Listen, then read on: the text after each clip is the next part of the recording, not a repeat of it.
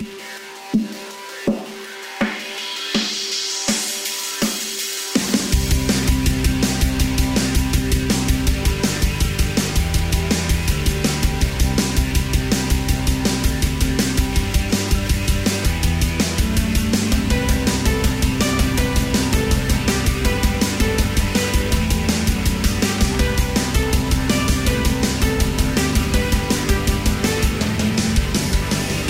the Celebration Rock podcast presented by 93XFM here in Minneapolis and uproxx.com.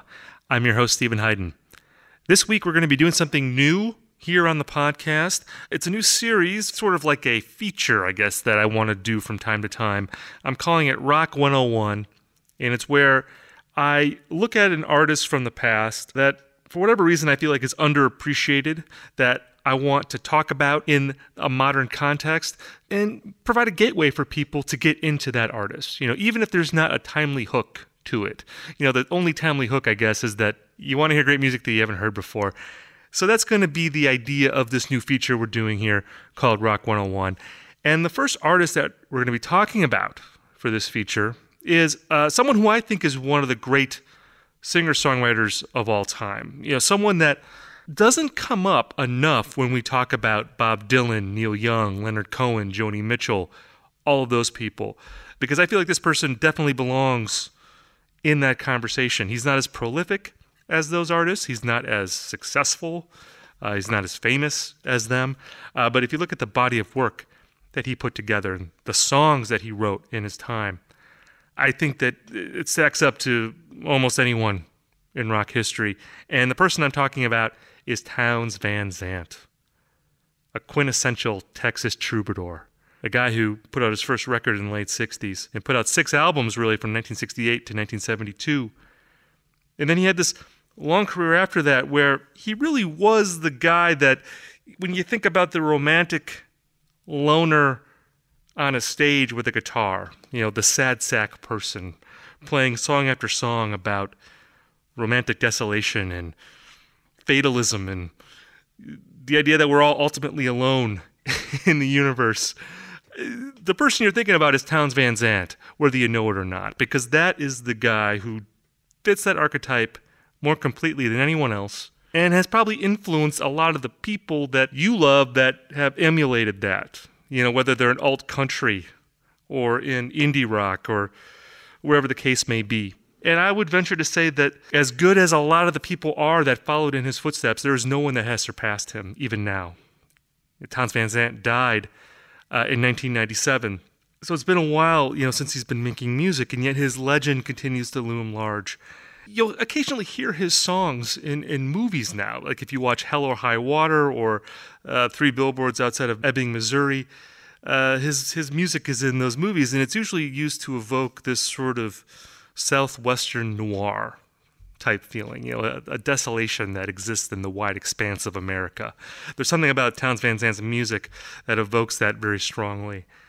But you know, I'm blathering on and on about this guy. I'm telling you about how great he is, but I'm not really giving you any entry points. Like, if you've never heard of Townes Van Zandt, how do you get into him, and why should you care? Well, I thought that the perfect person to talk to about this uh, it would be Tyler uh, Mahan Coe. Now, hopefully, you know who Tyler is already because he is the host of a podcast called Cocaine and Rhinestones, which I think is the best long form music podcast in the game right now. If you haven't listened to it, what Tyler does is he will take an artist from country music history, and it may be someone who is older, like Merle Haggard, or it might be someone who is a little bit more contemporary, like Wynonna, and he will do a deep dive into that person's career, not only exploring the history of that person's music, but breaking down the songs and telling you what it is about them that makes them work, what makes them tick he's a really smart, insightful person. And uh, when I was in Nashville last month, I happened to be there because I was working on a project. And Tyler lives in Nashville, and I just thought that'd be a great opportunity to hang out with Tyler for a bit. Uh, we hung out for an hour and we talked about Townes Van Zandt and you know went over his career and, and just tried to sum up exactly what it is about this person that makes him so important and unique and his music so powerful. Uh, so it was a really fun conversation. Hopefully, if you're already a fan of his, you'll get something out of this, of this episode. But if you've never listened to him, I think this will be a great introduction to his music. And once you start listening to him, your mind will be blown. So that makes me excited. But before we get to that, we have an exciting thing that is happening with the podcast now. We talked about this last week, but we need to remind people again, Derek, of this exciting development. So, what's going on? We're, we're being offered with like robots can play our music, our, our podcast now or something? Yes, when the robots take over, uh, you'll still be able to listen to uh, Celebration Rock because we are, are, now available on your favorite smart speaker device.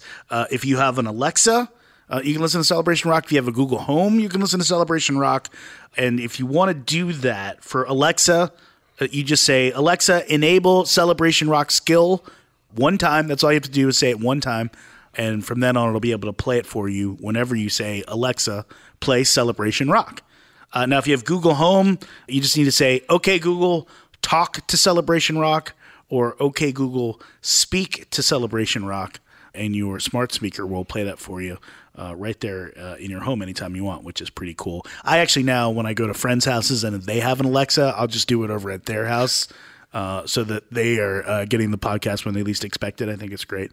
Um, and of course, I want to remind you we're part of the Westwood One podcast network. You can get us on the Westwood One app.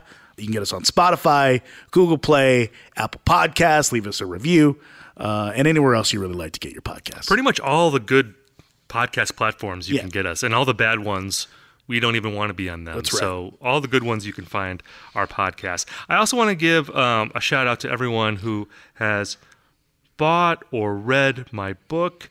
Twilight of the Gods, A Journey to the, to the End of Classic Rock. It came out last month. Uh, it's been out, I guess, now almost five weeks. Uh, but the response to the book has been really great. You know, the reviews have been really great.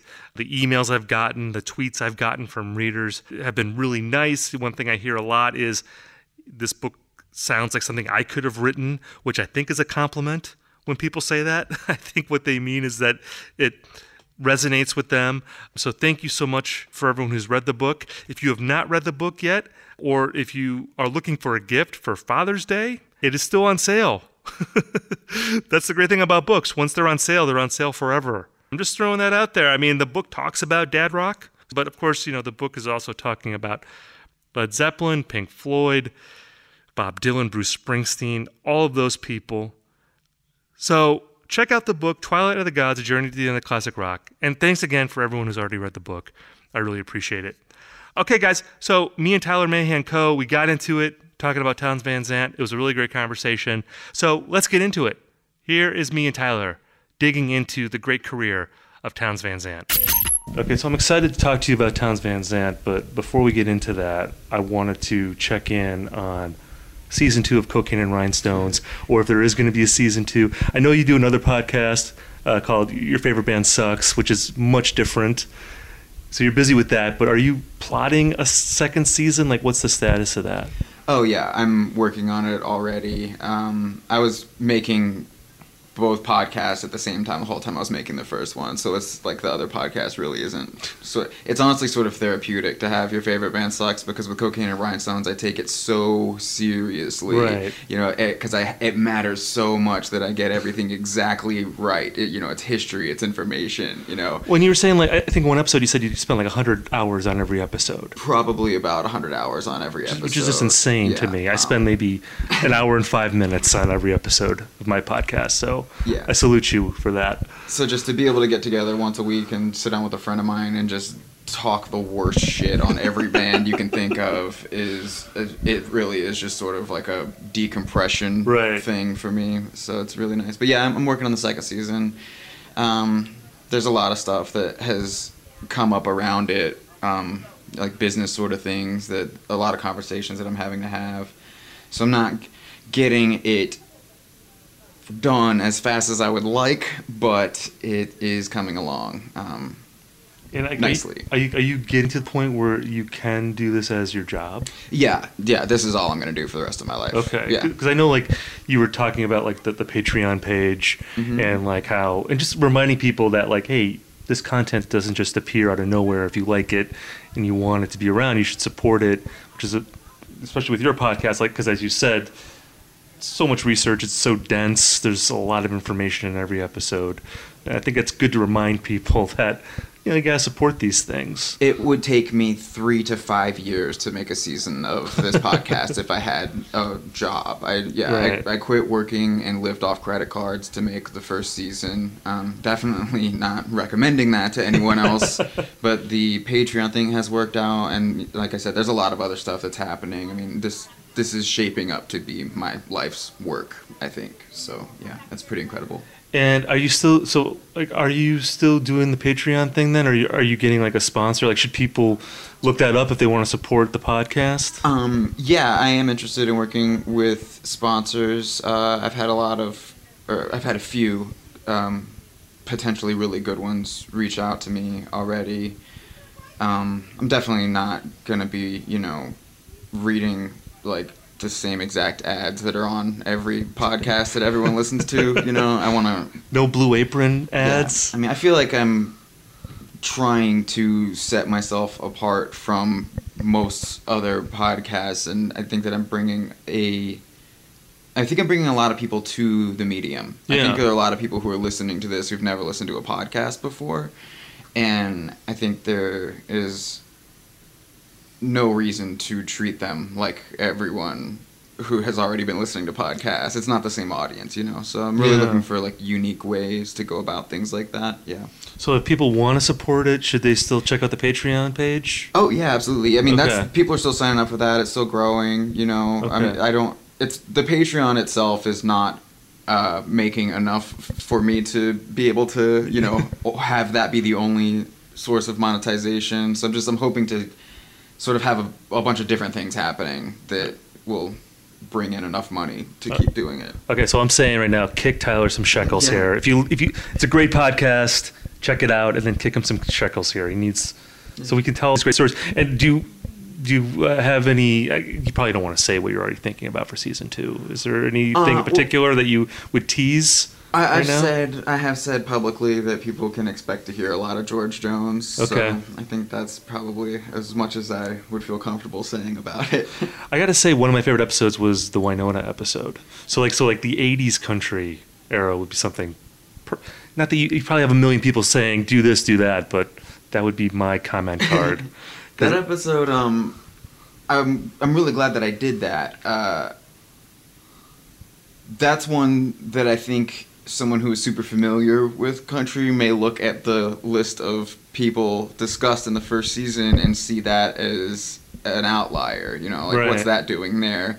And I've gotten a lot of emails from people who said they didn't think they were interested in her at all. You know, were, weren't even planning on listening to that episode, but they listened to the rest of the podcast and they were like, "Well, there's is I like it, you know, so maybe this will be good." And press play on it, and it just blows their mind, you Right. know, which is sort of what I wanted to do with it. Um, but also, I just think she's great. You know, I, I think that music's great. There are a lot of people who hate that time period in country, the whole 80s, 90s uh, pop country stuff, but I think that stuff's awesome. So, Yeah, and, and I think that's what was so great about it that you could do all of these sort of iconic, you know, old school country people, and then also say, hey, wait a second, this is also part of the story, and maybe you think you don't care about it, but once I tell you about it, there's so many twists and turns to this story that you're not going to be able to stop it once you press play. What's really funny is I just wanted to talk about one of her songs. I, you probably heard me say that in the liner notes of the episode, but I only wanted to do because I do some episodes that are just a, on a song for people who haven't heard it, and uh, that was going to be a song episode, and then I found out uh, that there was no way to honestly have a conversation about that song without telling her entire life story because the that, the only way that song happened that way is because of how her life had been. right, right. Yeah. Well, okay, so let's segue to the Townes Van Zandt conversation. And you know, what's great about your podcast is that you're so good at, you know, sort of deconstructing this music and, and pointing out, uh, you know, what makes something country and like where that came from and the development of that. And with with Townes Van Zandt, I'm wondering like. You listen to his records, and, and based on what I've read, like especially his early records, you know the the production on the record, the it's very sort of indicative of the time. A lot of orchestration. There's like some harpsichord on song, like baroque touches on some of his uh, records. And you know, based on what I've read, I think when he was emerging, there was some confusion about like who exactly should he be on a record? Should he be a folk singer? Should he be a country singer? Should he be sort of a singer songwriter in the mode of what singer songwriters were in the late 60s, early 70s?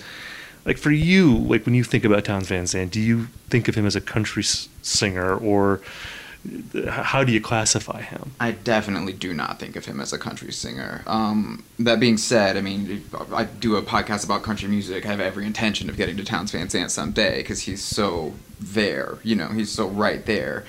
Um, he referred to himself as a folk singer, and that's how Right. I that's how I would refer to him. Were that not the case, you know, he just sounds like a folk singer to me. Um, also, saturated in the blues tradition. You know, he worshipped Lightning Hopkins. You know, tracked him down, played guitar with him, things like that. Um, and as far as the album, I I get the feeling that the way I think about Townes Van Zandt's discography is different than a lot of Townes Van Zandt fans who are probably going to get mad about some things that I say.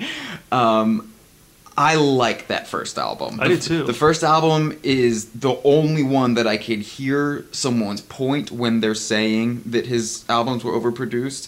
People's, but people say his first like four albums were overproduced, and not in my opinion. Right. You know, in that first album, uh, something we were talking about a little bit before recording this is that uh, Townes put out a live album officially. There are several bootleg recordings. You know, um, you can hear a lot of different versions of these songs. He re-recorded some of the songs from that first album, which, by the way, he said that he loved that first album too, and he kept working with Cowboy Jack Clement. So I mean, it's not like Cowboy Jack Clement was the only producer around. You know, he could have gone to someone else if he hated it. So I, I think he did feel after hearing it that some of the songs were not presented the way that he would want them to be presented. But for a specific example, I think a the song uh, "I'll Be Here in the Morning," I think the version of "I'll Be Here in the Morning" that's on that first album is the definitive version of that song. I think his re-recording of it later, I don't like it as much, you know, and that's just my feelings about it, you know. What about like Tecumseh Valley? Because he did that on the first two records. I kind of like the Our, Our Mother the Mountain version more. Because like, I would say, like, I, I, I agree with you. I feel like Our Mother the Mountain, the second record, you think of a song like Kathleen, for instance, and I think the orchestration on that is just beautiful. I feel like it's a little more refined maybe on the second record, but I, I totally understand. I think people have this idea of Townes Van Zandt the like the mythology of Townes Van Zandt as the guy playing in a rundown bar with an acoustic guitar, you know, sort of the quintessential troubadour. So to reconcile that with maybe the production of those records is hard for some people, maybe. Well, yeah, and this goes back to the folk singer thing, which Right. that is a fan community or you know culture, or however you want to describe it, uh, that really gets hung up on the whole idea of whether or not someone's the real deal, you know, the real thing, Right. you know, um, which is hilarious when you consider who the most successful folk singer on the planet is. Right. But um, yeah, so he never really had a lot of fans when these first albums were coming out. But the ones that he did have, he got performing live, probably just by himself with a guitar. You know, so hey, I got an album coming out, and then it comes out, everyone's like, "What the hell is this?" You know, we thought you were, you know, we thought you were the next like Hank Williams Sr. We thought you were the next Woody Guthrie. You know, what is this shit? Uh, you know, and um, yeah, I, I I would say that um, there was those feelings. I mean, you can find some very bad writing about this album. Just I, opinions that I would say are ignorant. Um, but again, it goes back. This is what he wanted to do. You know, he wanted to do this. The same instruments that are used on that first album are still get used on his songs. All you know, th- all the way to the end. You know, the the same exact instruments. It's just they're used in a different way. They're they're uh, pro- the production is just a little less grandiose. Right. You know, and uh, just a lot less drums. I think what it really comes down to, and a lot of the times, is just the drumming. Like people hear the drumming and it, they're like, ah, this doesn't work for me, and that makes sense because Townes very rarely used drums. You know, there is a s- certain sort of rhythm to everything he's doing that drumming makes it very martial. You know, it's very like structured and everything. Right. But um, I mean, again, like you said, it's the, the second album. It, it's there's still orchestration on there and um, it, uh, instruments that you would not expect to find. Uh, it's just dialed down a little bit. I think that Our Mother the Mountain is the best Townes Van Zandt album. Right. That's that's probably the best one, you know, in my opinion. Like, did you ever uh, hear that story about him, like, like when he, when Joe Ely picked him up hitchhiking, Yeah. and like he was like wandering through the desert supposedly, and like Joe, it was like 1969 or something, and like he was wandering through the desert, and his backpack was just filled with copies of Our Mother the Mountain, and when Joe dropped him off, he gave him a copy, and he took it back and played it for Jimmy Dale Gilmore, and it like changed the way they wrote songs after that, which. I want to believe that story happened. It's like an amazing story. Oh, I believe that story. I mean, it sounds like Paris, Texas, though. You know, like it's like where Townes is almost like the Harry Dean Stanton character, just wandering. It, it, you know, I want to circle back to this country music question because um, I think you're right in terms of just looking at it from a pure musical perspective. But there is something about him too, I guess, sort of like on a mythical level, where I feel like his influence on certainly like the alt country wing of country music has been profound. Like I feel like, um, again, that sort of lonesome troubadour. Yeah. You see so many singer songwriters sort of emulating that. Not even so much the actual songs, but sort of like the myth, the myth, the mythos of that. Yeah. Uh, why do you think that's proven so enduring? Well, this is where the, the conversation could take a weird turn with me because I almost never listen to Townes Van Zandt because, like I told you before, he scares the absolute shit out of me. Yeah. His there are certain singers and songwriters whose careers have a body count on them. Okay, so like like Hank Williams, George Jones. There's no telling how many people have died trying to be H- Hank Williams and George Jones. Right. Townes Van Zandt's career has a body count. And if you look at a song like Nothing, which is I would say that a song like that is basically the opposite of religion. It's the opposite of faith and hope Right. because there's just a certainty there of the abyss. Right. You know, that song can put you in a hole that you may not come out of. You know, this is this is very dangerous music. I'm not joking. Like, I'm Right. so serious. You know, um, But that's part of the seductive quality of it the- too. Yeah, it's uh, and it. I think that people have this idea about it because of all of that, and the reality is so much more difficult than that. This is not a guy that you would probably want to, to have been like close to. Right. You know, this is not a person that you would have wanted to care very much about. You know, because that uh, there would have been a lot of problems that came from that. Um, and, and and if you were even if you were a fan of his when he was around, that there were difficult uh, times there too. There are so many stories about just the worst shows you can imagine. Um, and that, but that just adds to this legend, you know, of every everyone really builds it up into this huge thing. And if you, but if you can strip it back down to reality, it's rough, you know. Yeah. It's it's not great. and, and by the way, what I was he he was aware of this too. He he was very aware of the uh, image that people have about him and people like him. Um, specifically. Uh, well, back to the body count thing. He Townes Van Zandt knew that Kurt Cobain was a fan of Townes's, and when Kurt Cobain killed himself, Townes was like thrown into a depression because he thought that his music may have had something to do with Kurt Cobain's frame of mind. You know, so like he knew this about himself. You know, he turned he would turn down uh, opportunities to co-write with Bob Dylan because he not because he didn't want to write with Dylan. He was a huge fan of Dylan's, but because he saw how people thought and talked about Dylan. You know, he didn't want to do that. Um, but it, it, it again is it's just a catch twenty two there because people hear that and it's, you go right towards it. You know, just right at it.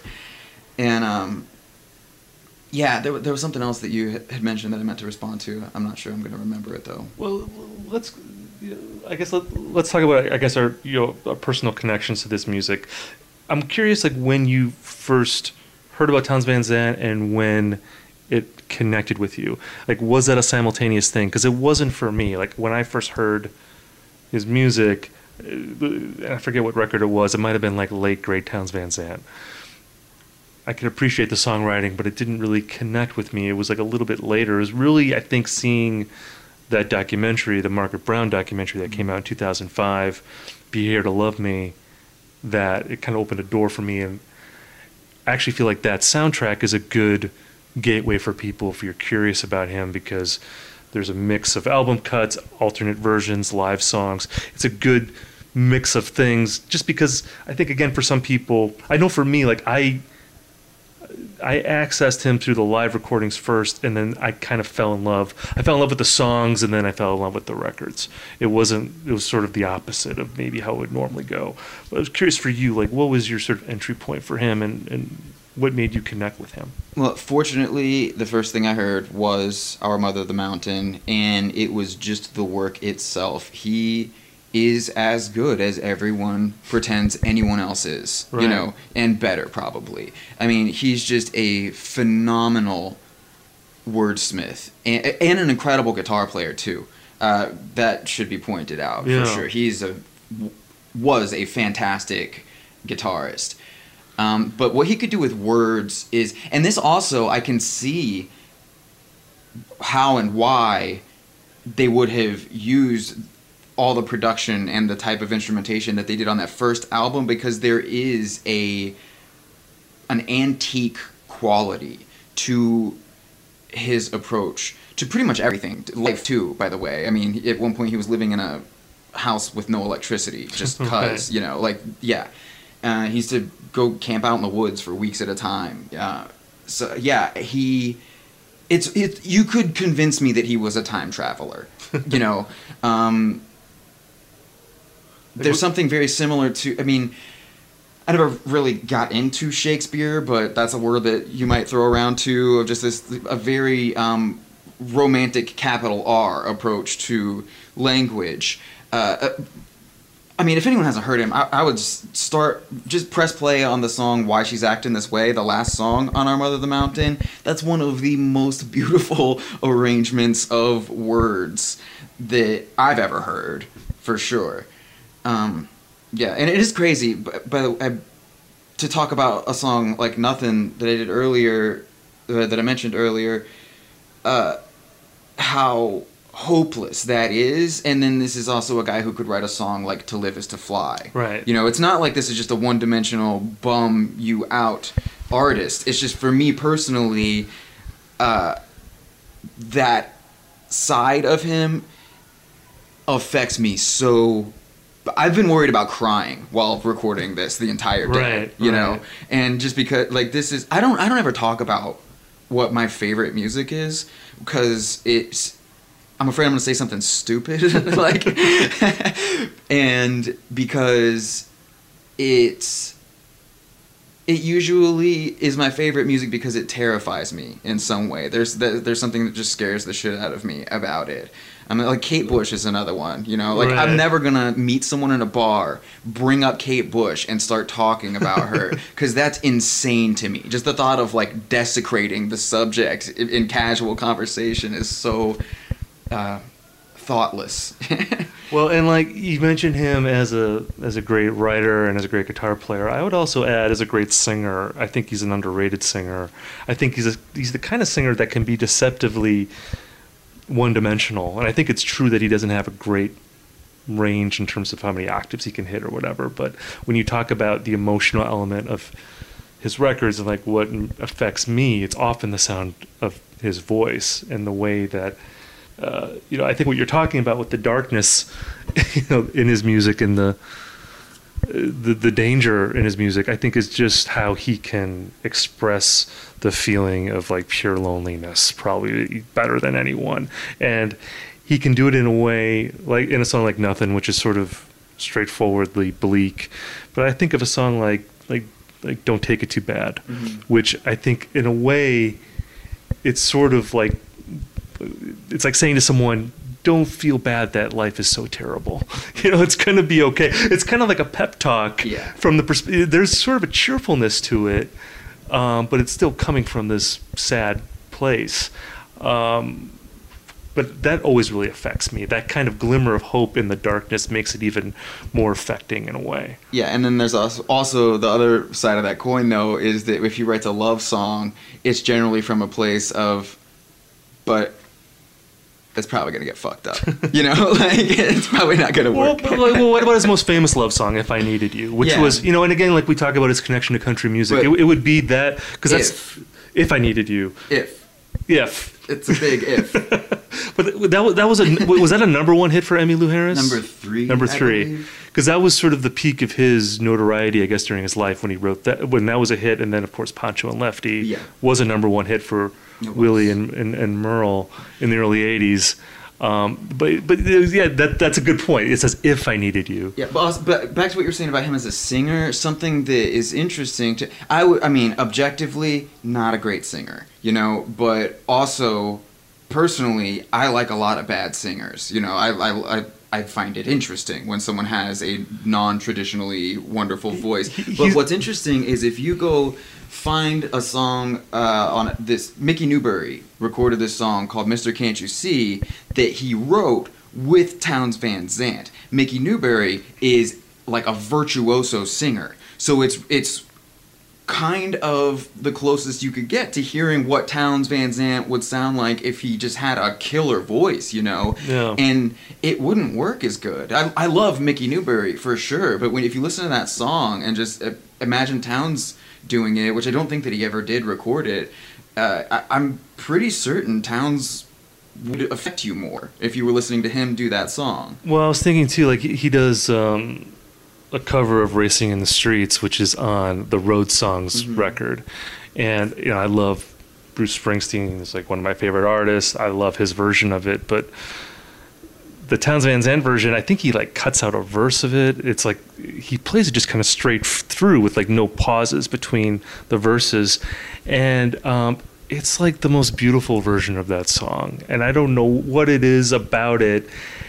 You're right. He doesn't technically have a great voice, but there is always, in terms of expressing emotion and expressing vulnerability, and like actually sounding like the guy in the song. Yeah. Like he sounds like the person that actually was racing in the streets when he sings that. Maybe like when he's a little bit older and broken down and reflecting back on it. Um, it just blows me away whenever I hear him sing that.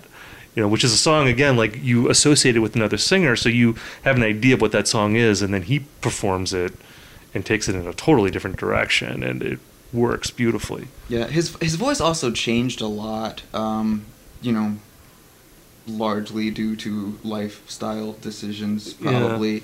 Um, but I think his I think Townes's most underrated album is Flying Shoes, Yeah. and you can hear his voice is already changing at that point. I don't remember exactly when that came out, like it mid 78. seventies. That sounds right. because there was like a gap because he puts out those first four records, which you know it's like for the sake of a song, Our Mother the Mountain, the self-titled record, and Late Great Townes Van Zandt, and then I think there's a gap after that. There's like a six year gap um, because of the whole there's like Eggers not paying Jack Clement for the tapes and Yeah. nothing really happening there, and then the label falls apart after that. Well, yeah, that's like a kind of missing chapter in his career because he did make a record in Nashville, which Yeah. would have maybe been his country record if it had come out at the time, and his his, his manager didn't pay. it's like such a weird thing. You think this this like monumental artist, and yet in his in his lifetime, it was like dealing with sort of shady people. He was like not treated as a major artist. He was just some guy. Although people, other artists respected him, but in terms of the industry, he wasn't really getting a push. It was, I mean, yeah, well, it's my understanding that the title of the late great Townes Van Zandt was sort of to really to try to make people think that he had died because you know the whole like you're you're once you're dead everyone likes you more you know I, I really it, that's my understanding is that Eggers was really trying to make a lot of people think that Townes had died so that people would you know rediscover him or whatever oh it turns out he's still alive um it is.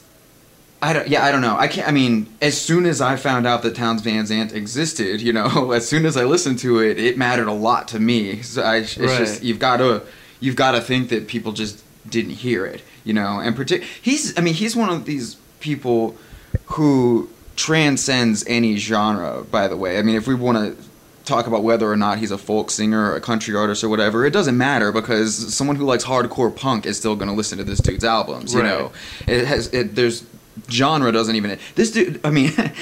uh, it's it's almost more than music. It's almost something bigger than music that's happening here. You know, It- there's a lot of metaphysical stuff that is working around Townes Van Zandt for me. You know, I can say that, and I'm sure that a lot of people who really love him would say the same thing.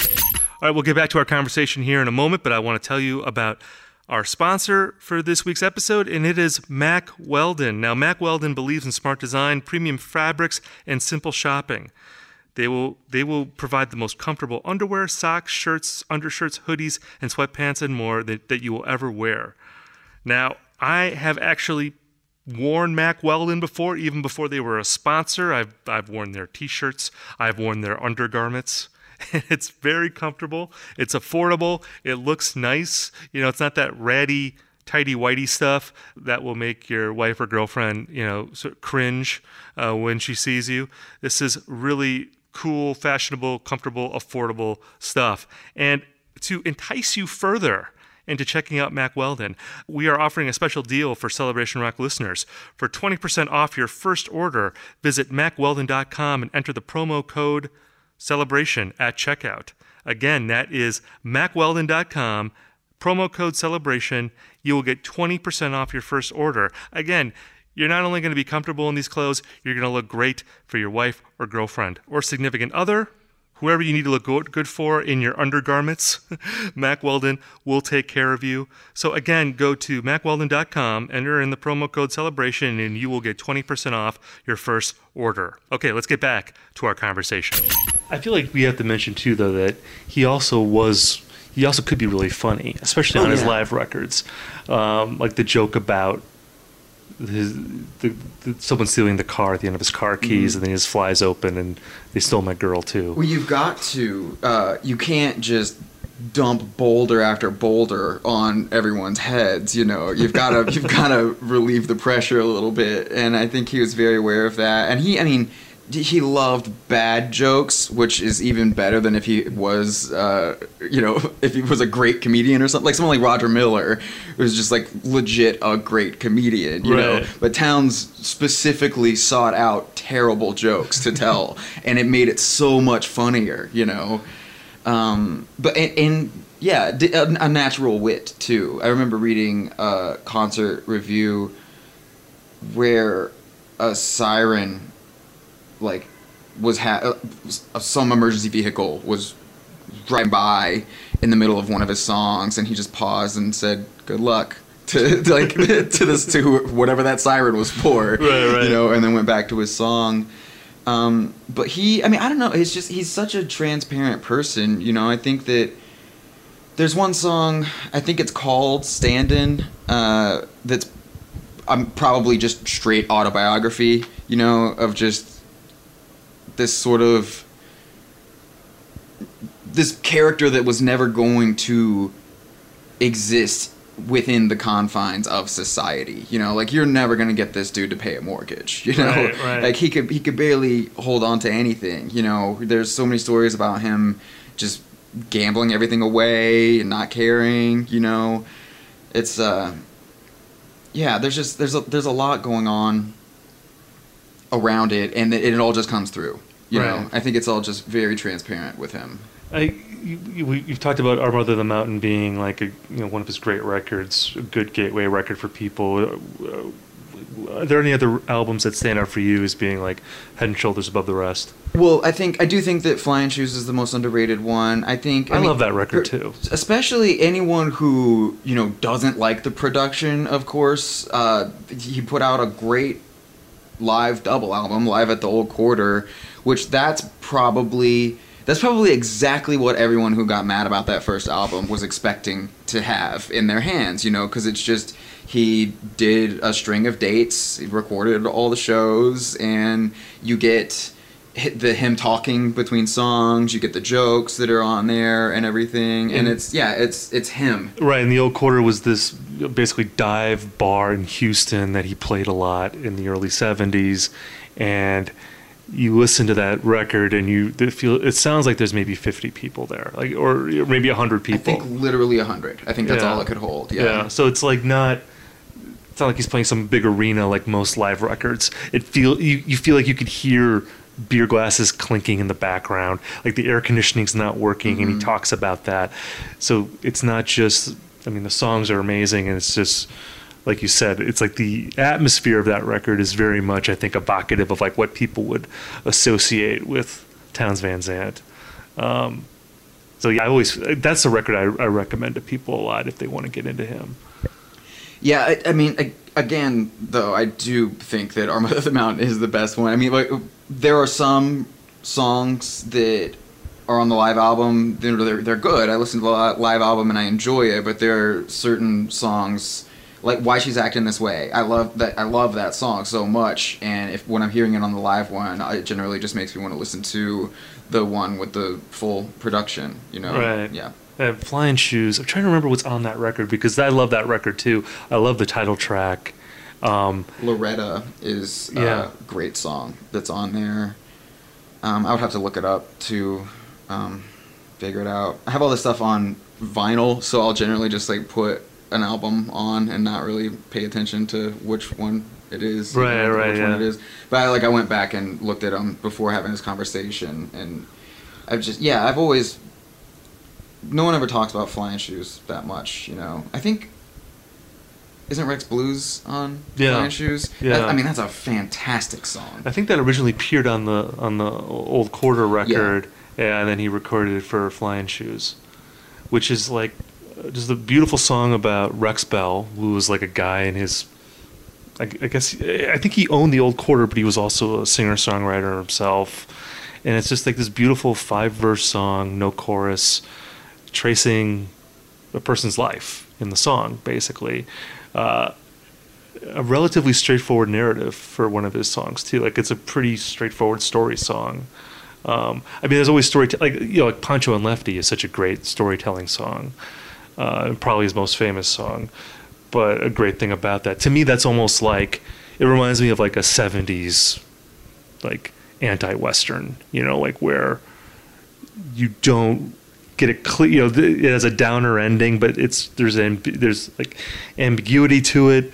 Um, you can read into it. You know, it seems sort of metaphorical, but it also is straightforward enough that Willie and Merle could take it and make it a number one song. Yeah.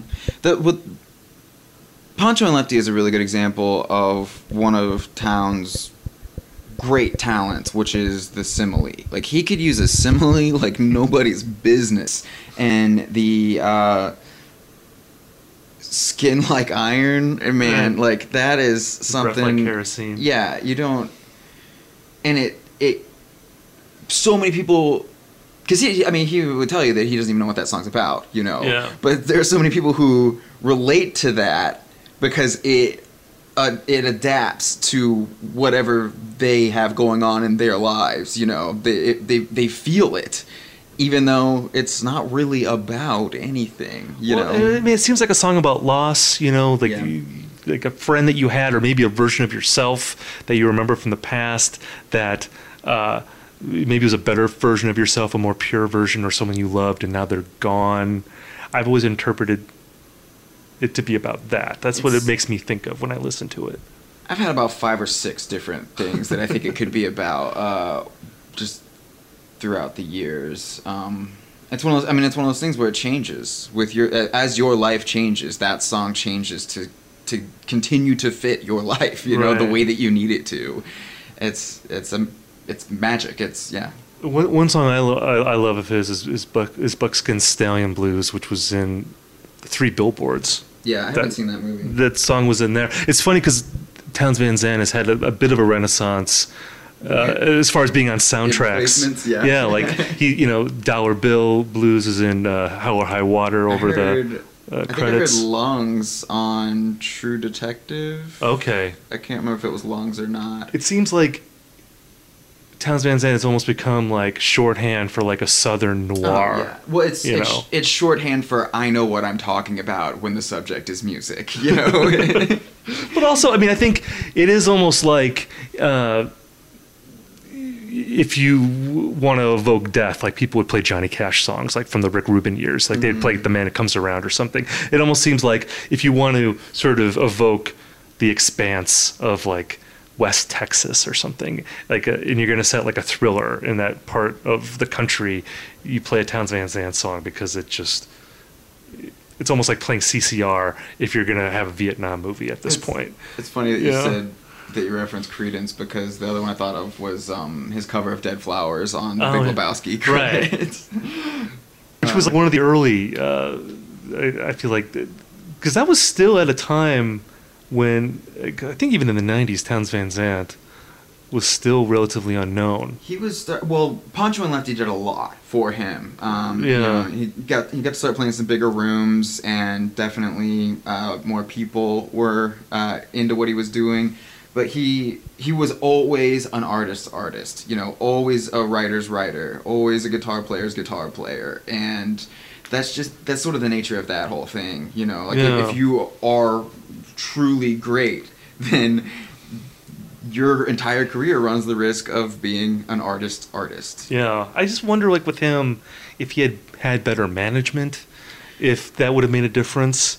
Um, It's hard. or, well, it's hard or, or if he, or if he hadn't been addicted to heroin, I mean, that you know, he had a lot of personal issues Well, too here's that derailed him. Here's something we haven't talked about that would be pretty useful information, I guess, for anyone who doesn't know anything about him, which is that this this is a guy who he went off to college and started exhibiting some pretty troubling patterns of behavior, binge drinking, you know, not really caring about anything, and ends up getting diagnosed as manic depressive, I think.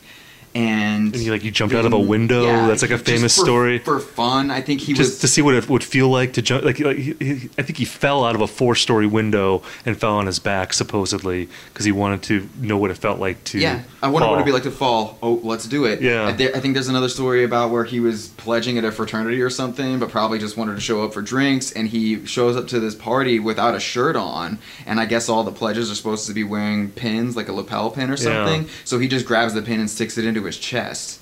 I mean, I mean, I'm pretty sure that's a Towns Van Zandt story. I No, no, that is. yeah, I, okay. I remember that story. Um, but no, so then, so he gets diagnosed manic depressive, and in those days, uh, the brilliant minds of psychiatry, one of the forms of therapy that they had was this thing called insulin shock treatment, which people hear shock treatment and they automatically go towards ECT. They think that you're getting electrocuted through a helmet.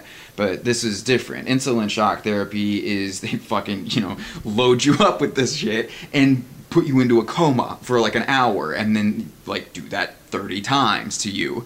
And this it's so after that Pound says that he basically lost his long-term memory. Right. So he doesn't he's, he says that he doesn't I we should also probably mention I'm nearly certain this dude lied a lot, you know, and and that's just the way that it is. Right. But uh, he says that he didn't remember his childhood, didn't really have any short-term memory, and thi- this also, I mean, it that fits the pattern of his life. You know, this this is you could see this being a contributing factor to someone deciding to live the troubadour lifestyle of just traveling from town to town, playing music for money. You get what you get. You you drink with it. You do drugs with it or whatever. It's because it it's like uh it's like you're just a, a blank slate. Like you Right. get wiped qu- you get wiped clean at the end of every day. You know, and it's yeah. That, I mean, so I think that that goes. I can't remember how we got here, but like, however we got here, well, this, this, is lack like of success. I Yeah. think, yeah, I, yeah, I think yeah, there was a ruthlessness to him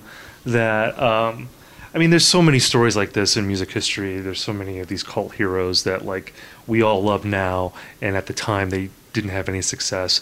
Whether it's Big Star, Nick Drake, goes all the way down the line, and there is that sort of common thread of like something in the artist not really wanting to commit to what it takes to be commercially successful. Where there's, and it, seems like with Townes Van Zandt, on top of all of his personal issues, all the struggles that he had, was just this maybe contrarian nature or not wanting to conform to what was going on. Well, yeah, and so that would specifically come into affecting the career because I mean, even after he did start packing in venues, you know, smaller ones, but after Pancho and Lefty, he's got a, a following, you know, enough to make a living at doing this and everything.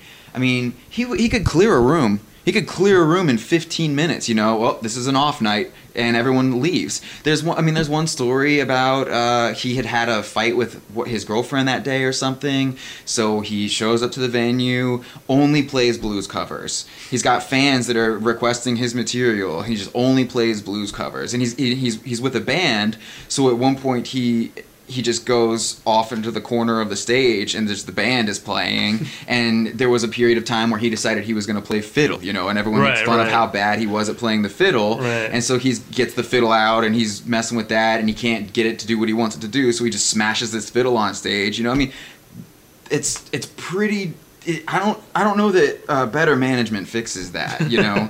I read this story too about him in the mid 70s where he was at some country music convention function and he was on stage with Guy Clark and Waylon Jennings and a couple other people and they were doing some big jam at the end of the night and he kept trying to stand on his head yeah. on stage and he kept falling over and even after and after that even Guy Clark was like I'm staying away from this guy like because you know it was just like you, do you not want to have a career like why are you fucking up like this in front of everybody Well, I don't. I mean, this is something that I get into a little bit in the first season of Cocaine and Rhinestones when I'm talking about Bobbie Gentry. She, uh, for anyone who doesn't know, she is an artist who quote unquote disappeared. Um, but it was very intentional on her part. She was done. You know, she didn't want anyone asking her questions anymore. You know, Yeah. and I think that people, especially now, when um, you know going viral is such a thing that everyone wants to do. You know, kids just want to go viral. They don't care how. They just want the retweets and the followers and everything. That that's that's wanting to be famous is what that is, and it, it, it's so difficult for a generation of people consumed with that to understand why anyone would not want to to get all the followers and all the retweets Right, and the right. viral videos and everything. And it, fame sucks, man. If you've got a choice between being rich and famous, be rich every single time. Right, You know. right. And yeah, it's it's not cool. I mean, there's a Charley Pride used to talk about. Charley Pride helped out Gary Stewart a lot, and Gary is another figure like Townes who is one of the greats, you know, one of the all-time greats, and just never had the career that he could have had. And drug addiction was a huge part of it. Charley tells a story about going to Gary and saying, "Man, Gary, you know, if you cleaned up your act, you could be, you know, a legend." And Gary's like, "I don't want to be any bigger than I am. You know, I want to get fucked up. That's I want to get fucked up. I don't want to. Do, I don't want to do that. right right right yeah that was definitely and Townes like to get fucked up too from what it sounds Yeah. like so you know we've, we've been talking a lot about how great Townes Van Zandt is. You know, there's that famous quote from Steve Earle that I think he's the best. I think Townes Van Zandt's the best songwriter ever, and I'll stand on Bob Dylan's coffee table in my dirty cowboy boots and like- and, and say that. I always liked Townes' response to it, which is that he's met Bob Dylan's bodyguards and Steve Earle's not getting anywhere near his coffee table. Where do you put Townes Van Zandt in the pantheon? I guess of singer songwriters. Oh, or- I uh, I don't uh, rank anyone anymore. I mean, I would. He's definitely if if you've got a songwriters Hall of Fame and he's not in it, you might as well not have a songwriters Hall of Fame. You know, uh, like I said, I mean, really, if anyone who if you've tried Townes and, and you just don't get it, and and you didn't hit the song "Why She's Acting This Way" on your trip in, I mean, go check that song out. You know, look at just look at it on paper, even just Yeah. write it write it out yourself, and try to imagine what it would feel like to have created it. And I can I can't.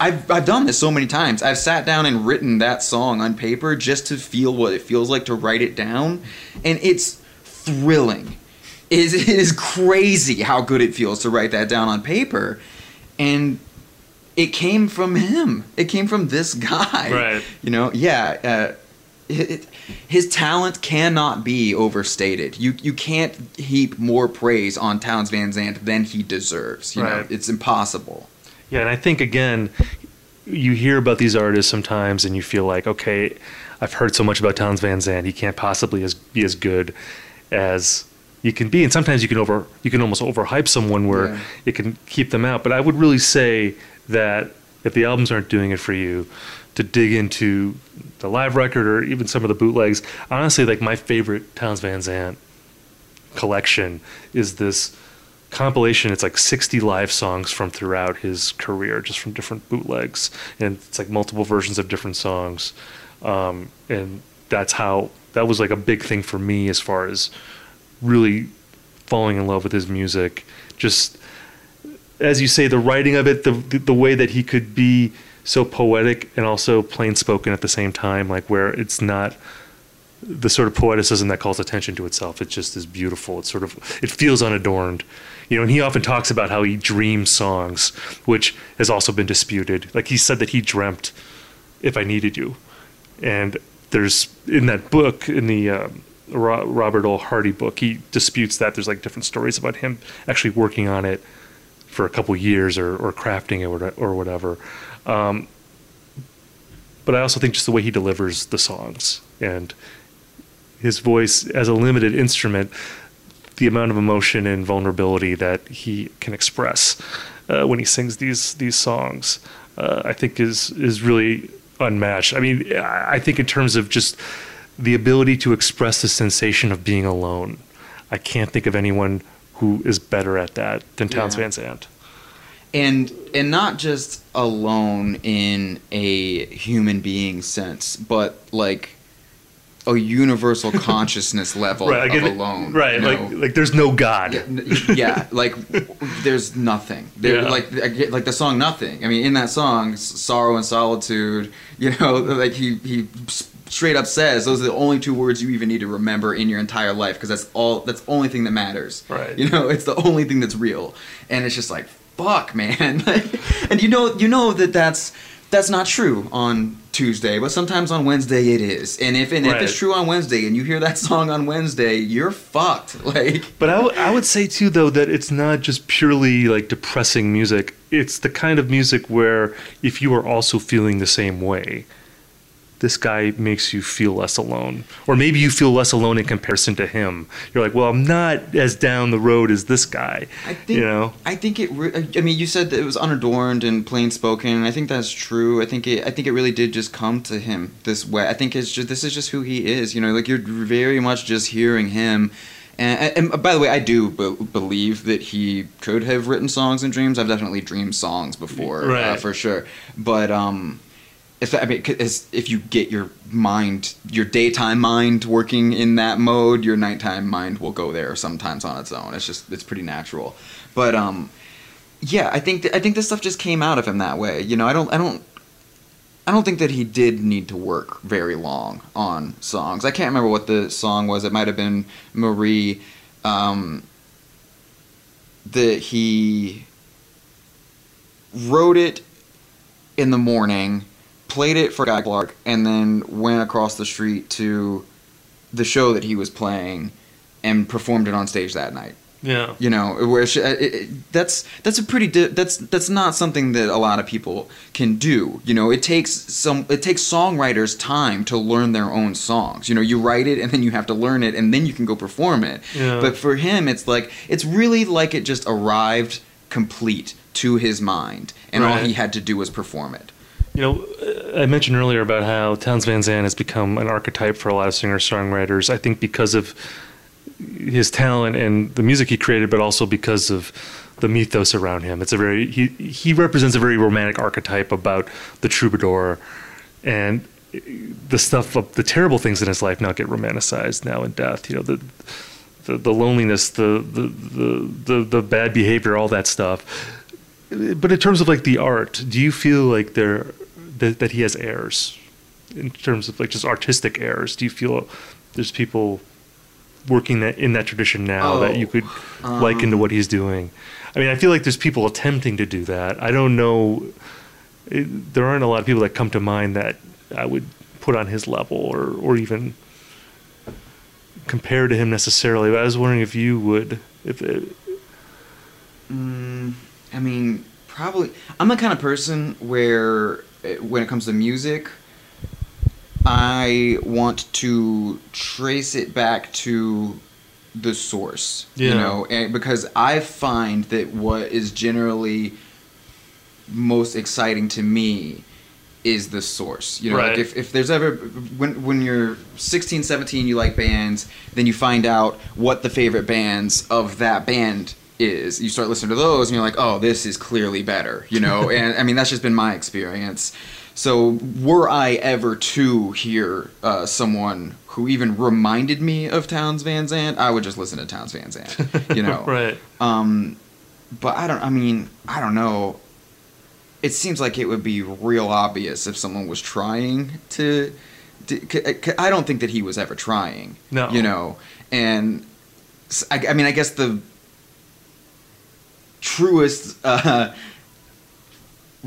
way to uh, do what you think Townes was doing would be to not have to try. Like if you, and you probably aren't going to end up sounding like Townes Van Zandt if that's what you're doing because you're not him, you know. I just remember talking to Todd Snider about that once, about how he felt there were so many singer songwriters that were just trying to do sort of like the miserable aspects of Townes Van Zandt. It's like Bill Hicks with comedians. you Right, know? exactly. Every fucking local comedy scene has 20 guys who want to be Bill Hicks. and you it's like they're missing sort of the full spectrum of what he did, and also just kind of like what you were saying. Like if if you can do what he did, you aren't as affected. You know, like if you're affected, you're kind of missing the point. It's sort of if you got to find your own voice, and he, like you said, it seems like he plugged into something very pure uh, in himself like a pure expression where he could just kind of like what's in my soul can get through my fingertips and onto the guitar and when I'm and my words and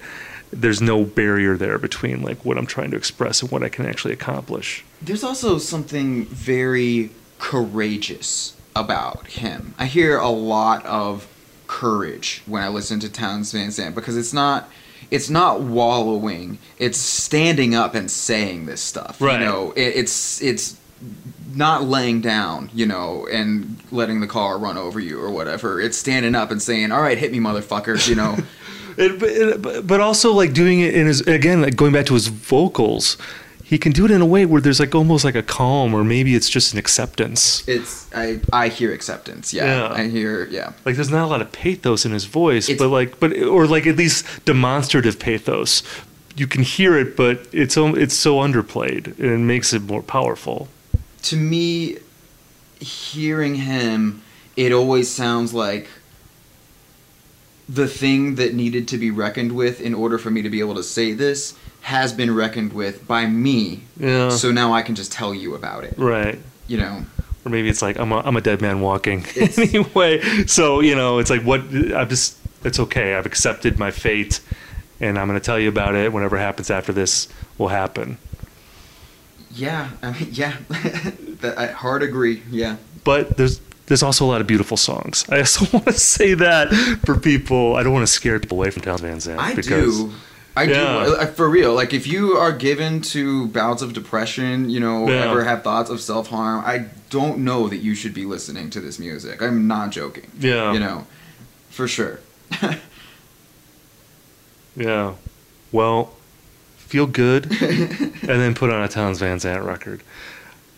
Tyler, it's been a pleasure talking with you about this, man. I really appreciate you coming down and doing it all. Talking Yeah. about Townes, you kept it together. I did. We, we both kept it together, so I think we uh, get a medal for that. But hey, thanks again. I appreciate it. Oh, I appreciate it. Anytime. All right, Anytime. take care. All right, so that was me and Tyler talking about Townes Van Zandt. Hopefully, if you are a novice in the world of Townes Van Zandt, you will now have a lot of recommendations uh, that you can check out. A lot of things that, a lot of entry points into his catalog. And then you can write me and tell me about how you're crying all the time because it's such heartbreaking music. But you will feel good in the long run. I guarantee it if you get into Townes Van Zandt. All right, guys, thank you so much for listening to this week's episode of Celebration Rock. Got to give a shout out, as always, to Derek Madden, the man who puts it all together. And also a shout out to Josh Copperman for writing our theme song. And of course, thanks to all of you for listening and, uh, you know, saying nice things about us, spreading the word, spreading the Celebration Rock gospel. And keeping us around. You know, if not for you, there would be no podcast. So thank you so much for your support. We will be back again next week with more Celebration Rock. We will talk to you then. On the Westwood One Podcast Network. Welcome to Talkville. The Ultimate Smallville Rewatch Podcast. Guest star Sarah Carter as Alicia Baker. Although I didn't really work with her a lot. But Tom did, and they had some real big smoochy scenes. Yeah. Can we talk about that? Could there be any more sex? What was a three page makeout scene that just kept going? Good Lord. We get it. They have chemistry. Jump in now or catch up on any of the past seasons of Talkville on YouTube or wherever you listen.